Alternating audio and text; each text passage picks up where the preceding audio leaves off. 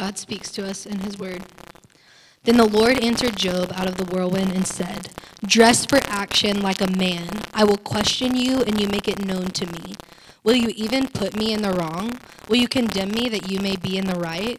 Have you an arm like God? And can you thunder with a voice like his? Adorn yourself with majesty and dignity. Clothe yourself with glory and splendor. Pour out the overflowings of your anger and look on everyone who is proud and abase them. Look on everyone who is proud and bring him low, and tread down the wicked where they stand. Hide them all in the dust together, bind their faces in the world below. Then will I also acknowledge to you that your own right hand can save you. This is the word of the Lord. Thanks be to God. Thank you, Janelle.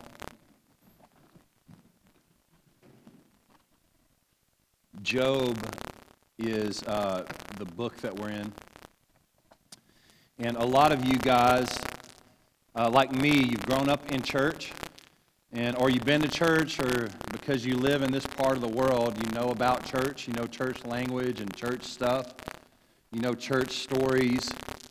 And Job is one of those stories that's like you might have heard about growing up, but it's not like David and Goliath. Nobody had like, you know, felt board with a bunch of figurines on the board and cartoons from VeggieTales or whatever telling the story of Job. Job is a crazy story. This is a man who the Bible called blameless. Now, that is not a term that the Bible used for, to describe a lot of men. They didn't call him sinless because Jesus is the only one that was ever sinless, but they called him blameless, and which means that he was on earth like righteous before God. He served God, knew him, cared, worshiped him, offered sacrifices. He, he offered sacrifices to God on behalf of his children in case they sinned in their heart against him. So, like, if they had a bad thought about God, he was offering sacrifices just to cover that. This dude was blameless, man. Nobody could blame Job for anything. God blessed him. He had he was the wealthiest man in the entire world. And this bizarre, weird story that we've been walking through for several weeks, we're about to finish up. God allows the accuser, Satan, to tempt Job and to take away everything that he's ever gotten. And I mean everything. I mean, imagine the richest man in the world in the ancient Near East would have owned lots of goats and camels and weird stuff like that. That would have been a measure of his wealth, but also sons and daughters and houses and land and Dude, Job was the richest. There's two rounds of God allowing the accuser to take from Job. The first round was taking everything that he owned. Camels died. And while the guy was, while the messenger was talking about all the camels dying, before he could even finish with letting him know, another guy comes and says, Hey, your house blew down. And before he could finish, another dude comes and says, all of your animal, all your crops, they've all been eaten up by locusts. This all happened in a matter of seconds. Everything the man had, all of his material. And it's like, well, at least I've got my health. Oh, here comes round two. God allows Job to be tested even his health. He said, Don't kill him, test him. Job loses his health. He's got boils all over his body. In one of the most like descriptive moments in the Bible to just let you know how far this man has come, he had to, he didn't have anything. He have, had to find a broken piece of pottery to scrape the boils off his arm. This is blameless. If you ever worried about whether or not karma was real. What goes around comes around. That ain't Job just puts that to bed. He was blameless. Or if you have this American evangelical ideal that if we vote the right way or if we look the right way or sing the right songs or do whatever, then God will bless our country. Job puts that to bed. He was blameless. his friends come around. Job and his friends, they start to just like figure out what is going on.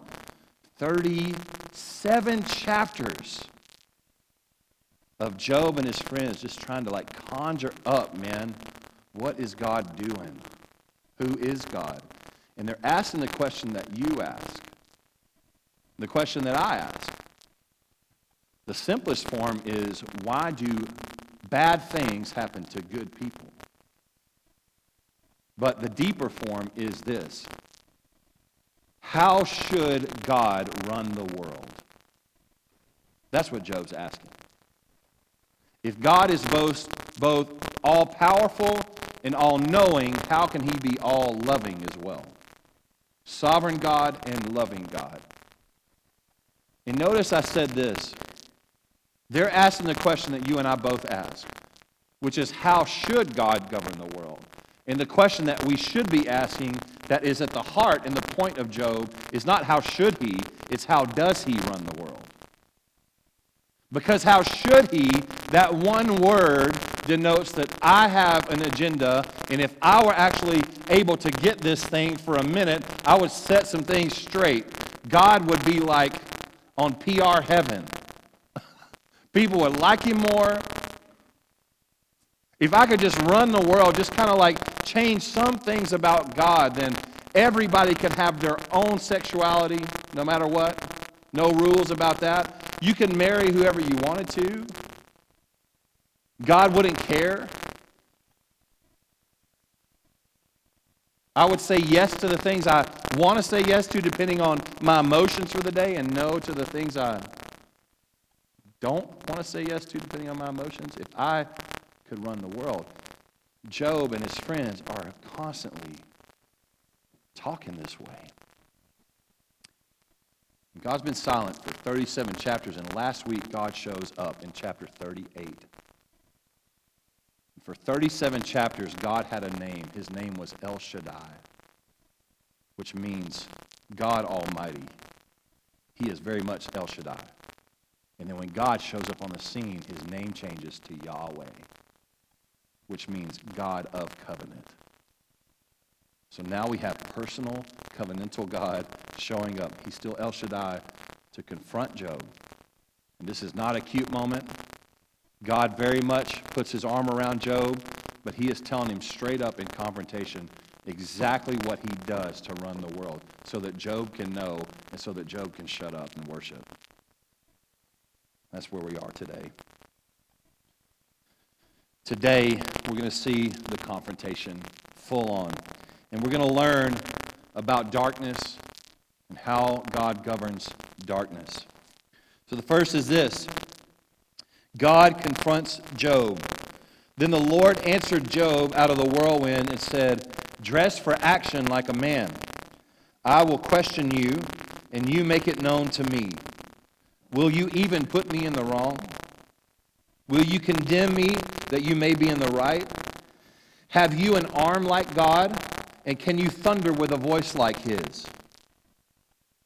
Adorn yourself with majesty and dignity. Clothe yourself with glory and splendor. Pour out the overflowings of your anger and look on everyone who is proud and obeys him. Look on everyone who is proud and bring him low and tread down the wicked where they stand. Hide them all in the dust together. Bind their faces in the world below. Then will I also acknowledge to you that your own right hand can save you. Not a cute moment. This is confrontation. But like we learned last week, confrontation, God confronting us is actually God's kindness towards us.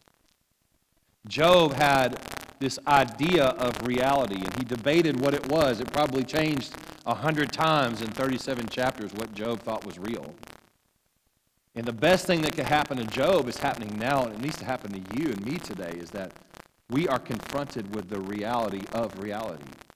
God Himself is reality. We can't base reality off anything else. Nothing else is real outside of Him. He invented everything. You understand? He's all powerful. Our own realities, the idea of you having your truth is absurd. There is truth and then there is not truth. God Himself is absolute truth. So when we stand face to face with God, all of our crazy ideas, all of our own crazy truths and realities, they come to an abrupt stop. This is what happened to Job.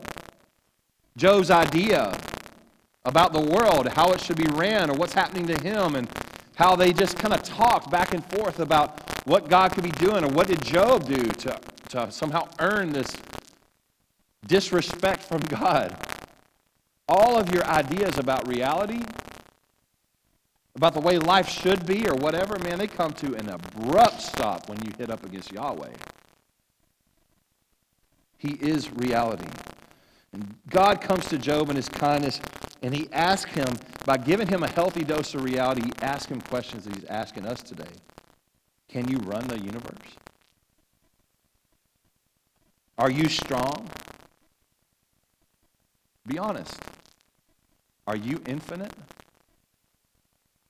Are you wise? Are you wise enough to call balls and strikes for good and evil? Are you able to bring the proud low? God opposes the proud. Where is your glory? Where is your splendor? Do you have what it takes to stand against the armies of darkness in this universe? When he asks, Are you able to bring the proud low? It's particularly interesting here because the very notion of questioning God at all is the height of pride. Proverbs gives us tremendous insight into what our posture should be with regards to knowledge. With regards to knowing, it says this The fear of the Lord is the beginning of knowledge. Fools despise wisdom and instruction. This idea floating around the world that God would be better off if he just like took some cues from me. That is all over the world right now. People have their idea of how God should be, what he should do, what he should say yes to, what he should say no to. And guess what? When you boil it down, it just looks an awful lot like you and me. And it's not a new thing. Remember the story of the Garden of Eden? Adam and Eve, they were given everything. Partake of everything, God said, except this one thing the tree of the knowledge of good and evil. And the serpent comes to them, the great serpent. And he says, Did God tell you not to eat of that tree? He's lying. He just knows when you eat of it, you'll know what he knows. You'll be like God. That is the lie throughout the entire state and history of humanity. And the Bible calls it the lie. It doesn't say that was a lie, it says that was the lie the great lie of mankind that you can be God. You can know what He knows. You can put your stretch out your arm like God and say, Let there be light. You can't. That's the lie. Fear of the Lord is the beginning of knowledge. Fools despise wisdom and instruction. Job and his friends and us, we all fall into this trap because this is what the fall is. Adam and Eve fell. And because of that, the ground is cursed. And we live in this perpetual lie, this broken, cursed world because of the fall, that you can be as God. We keep constantly having to come back to repent of that. God is confronting Job. And now God's about to confront and educate Job This is one of the most debated parts of the Bible that we're about to jump into now. It is, um, it's a portrait. Well, it's two portraits, actually. Two really interesting and weird names Behemoth and Leviathan. God is about to tell Job something he knows but doesn't know fully the extent of evil and chaos in the world. Behemoth and Leviathan. Verse 15 through 24 Behold, God is speaking. Behemoth, which I made as I made you. He eats grass like an ox. Behold, his strength is in his loins, and his power in the muscles of his belly. He makes his tail stiff like a cedar. The sinews of his thighs are knit together. His bones are tubes of bronze, and his limbs like bars of iron. He is the first of the works of God. Let him who made him bring near his sword. For the mountains yield food for him where all the wild beasts play. Under the lotus plants he lies. In the shelter of the reeds and in the marsh, God knows everything about him. For his shade, the lotus trees cover him. The willows of the brook surround him. Behold, if the river is turbulent, he is not frightened.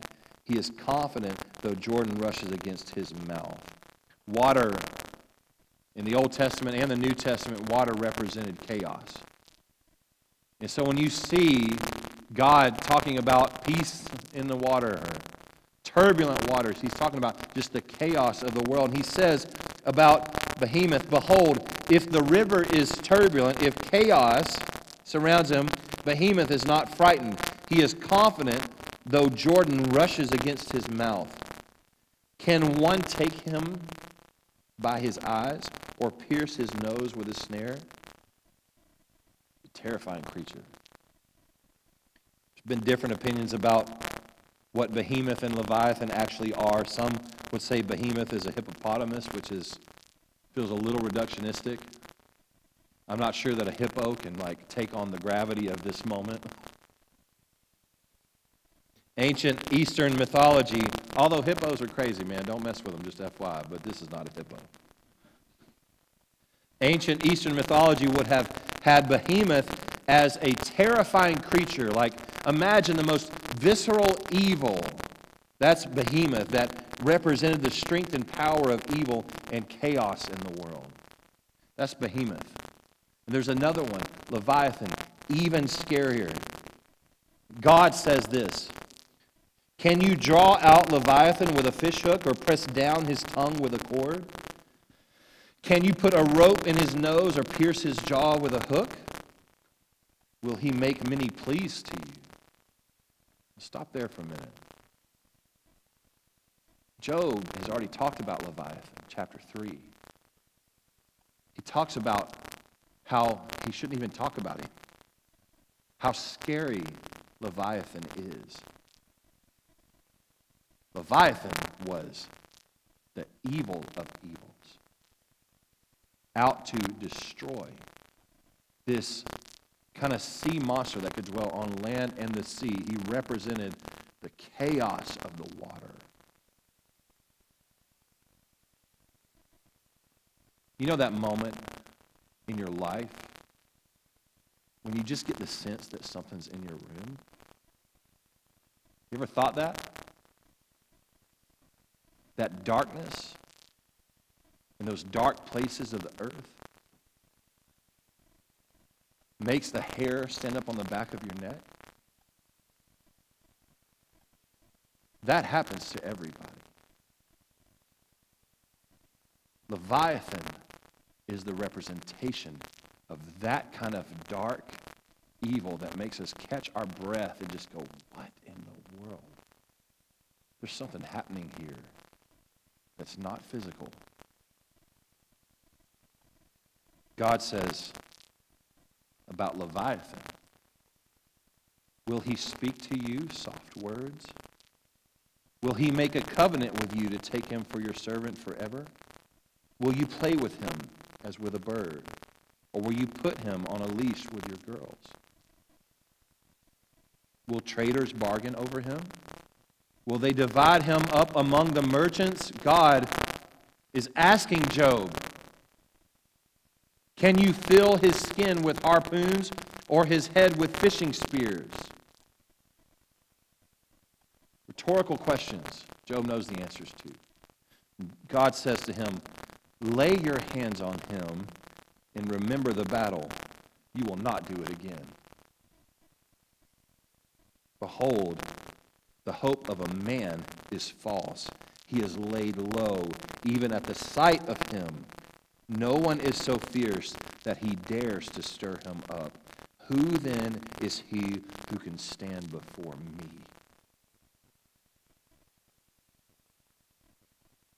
Who has first given to me that I should repay him?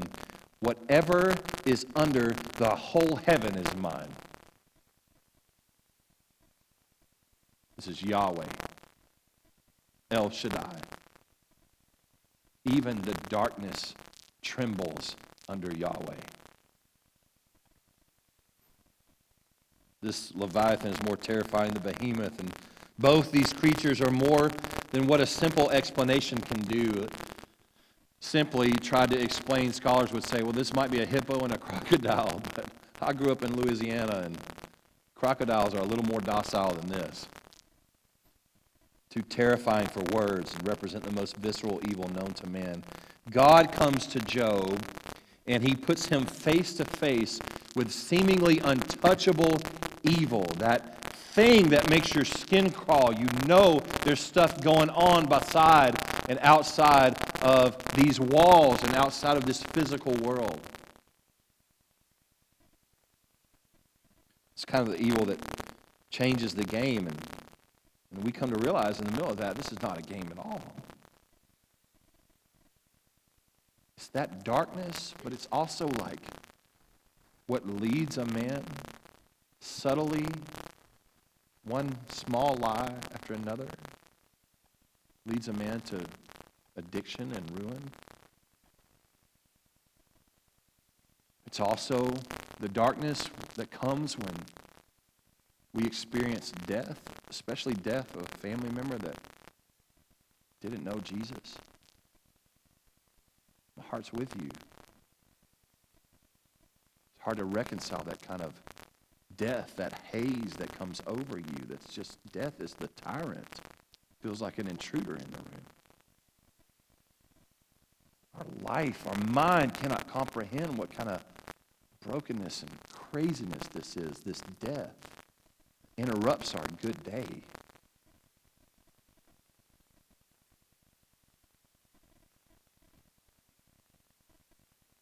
Behemoth is more than just some animal somewhere. Behemoth represents something for us. Behemoth is death. Leviathan is more than just a crocodile. Leviathan represents something to us. Leviathan is Satan, the evil one. And God says this Behold, the hope of a man is false. He is laid low even at the sight of him. When God questions Job, he's asking him and he's asking us the same question today. What are you going to do about death? What are you going to do about it? What are you going to do about Satan? What are you going to do about your sin that ties you to Satan and ties you to death? Because here's the reality, man, listen to me. There are healthy people in the room I am not one of you. I'm jealous. There's healthy people in the room. You run 20 miles a day, that'd be a lot, but you run 20 miles a day, you drink wheatgrass, you hadn't had a carb in 35 years. You're managing it, man. You are doing it. You will die. And you don't know when. There are other non healthy people in the room, don't really care much. It's possible that you outlive the healthy people.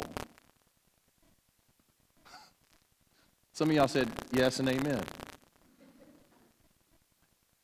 You're going to die. The healthiest people who have ever lived in this life, in the history of the world, are dead.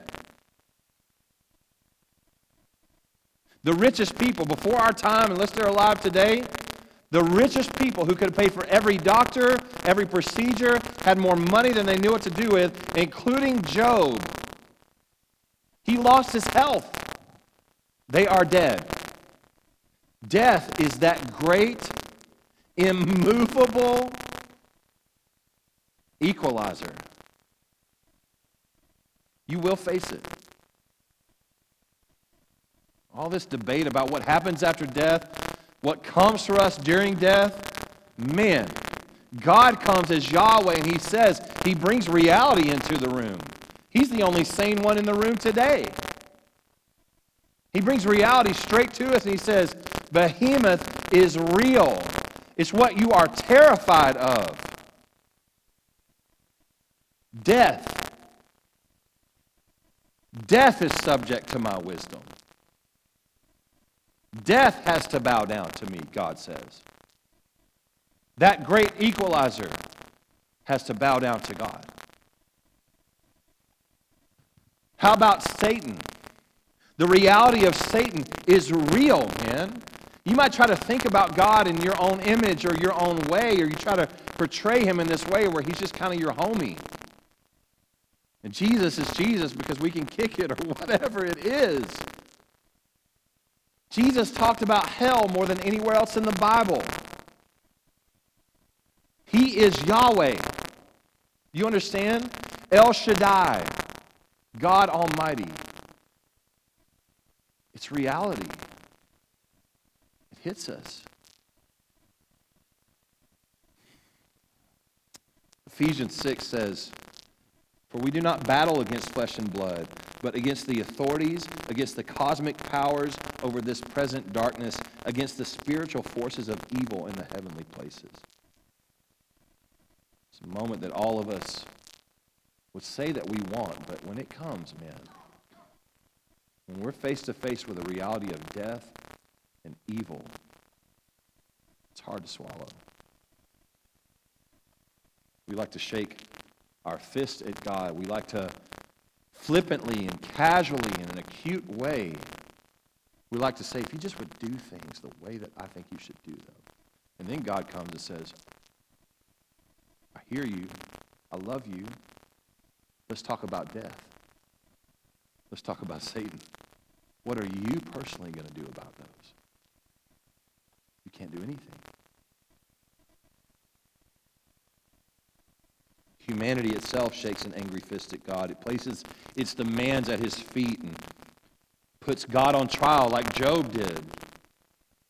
Job put God on trial and shakes a fist at God and puts his demands at his feet. And we do this right now in this room. And also, death did it, and Satan did it as well. It demands shaking their fists at God. And we demand answers for things that we don't know anything about or have any authority to question in our life. People with their unchecked egos, me included, come to a conclusion that we are entitled to know it all. We're entitled to oversee it all and have authority over it all. And God should be a little more like me. The great Leviathan, Satan himself, the serpent, the creature of chaos. Leviathan was on the sea and the land. You had to have harpoons against Leviathan. He was the creature of chaos, the sea, chaos. The great Leviathan makes us think that we can have it all with no consequence on ourselves or the world. It's a terrible lie. Coming face to face with Behemoth and Leviathan, death and Satan, it demands a response. Coming face to face with Yahweh demands a response. And we do get a response from Job. Here's Job's response, and it's fitting. Job answered the Lord and said, I know that you can do all things, and that no purpose of yours can be thwarted. Who is this that hides counsel without knowledge?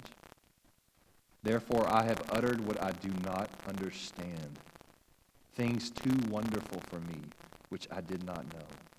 Hear, and I will speak. I will question you, and you make it known to me. I had heard of you by the hearing of the ear, but now my eyes see you. Therefore, I despise myself and repent in dust and ashes. Job responds the way that he should have, with humility and repentance. He cannot escape reality. He's only heard of Yahweh. Now he has seen him. And reality, in and of itself, was found in a person God. Job responds how he should. God has a response. God responds to Job with grace. We'll learn about um, after Easter with grace more than he ever imagined or deserved. He responds to Job with grace, but he responds to Behemoth and Leviathan with power, with strength and authority, the way that God should. But there's another response that Yahweh responds with when it comes to death and Satan. Yahweh responds in weakness. He takes on flesh. He's born of a virgin. Jesus. And he was spit on. And he was crushed. And he stared down death. And he stared down Satan. God the Father sends God the Son, Yahweh in the flesh, in full weakness and humility, to stand up against and stand off against Satan's sin and death. This is the ultimate response weakness, humility. That's power. That's Yahweh. That's El Shaddai. Arms stretched out on the cross, pierced for our transgressions. My goodness. And when he did that, he did what only Yahweh can do. He put shame to those authorities. And you, who were dead in your trespasses and the uncircumcision of your flesh, God made alive together with him, having forgiven us all our trespasses by canceling the record of debt that stood against us with its legal demands. This he set aside, nailing it to the cross. He, Jesus, Yahweh in the flesh, disarmed the rulers and authorities and put them to open shame by triumphing over them in him. Behemoth and Leviathan he disarmed. Jesus comes as Yahweh in the flesh. He spent his life in ministry casting out demons, healing the sick, raising the dead, and standing on the neck of Behemoth and Leviathan. When they talk about Jesus, they say things like, even the demons submit to him. When they talk about Jesus, they say things like principalities, they know him, they believe that he's the Son of God, and they shudder. When Jesus walks around, he encounters people like the demoniac in Mark, who runs out that everybody was afraid of in chains. He's possessed by thousands of demons. He runs out to Jesus and Jesus doesn't even have to say a word. The demoniac comes toward Jesus and he says, Son of God, what are you doing here too early? He thought he had more time. He said, Please, if you ca- don't cast us back into the pit. These are, this is Leviathan in the flesh, visceral, darkest kind of evil that says, God, please don't come at me. Scared.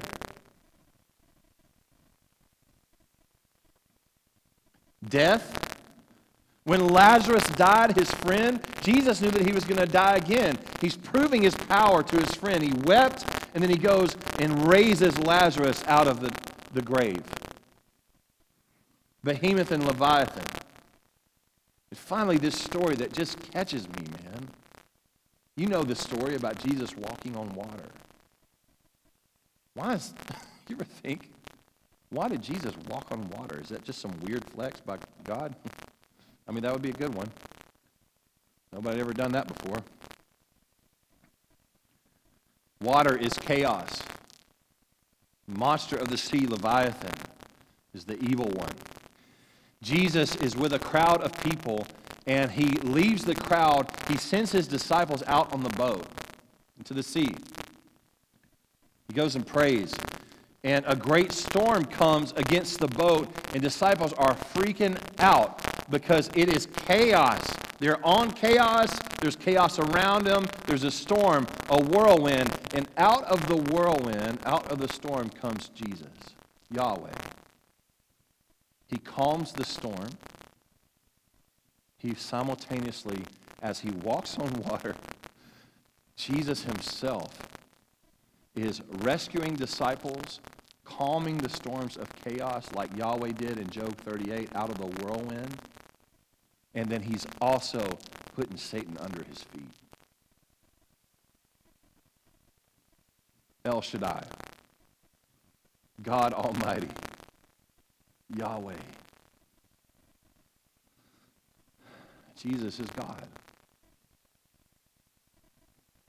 There's only one way, man, to stand up to Behemoth and Leviathan. There's only one way. It's through Jesus. You have no chance outside of him. Our response today is like Job repent and humble ourselves.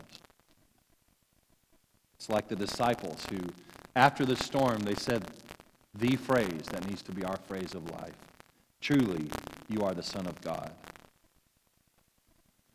So I'm going to invite you today.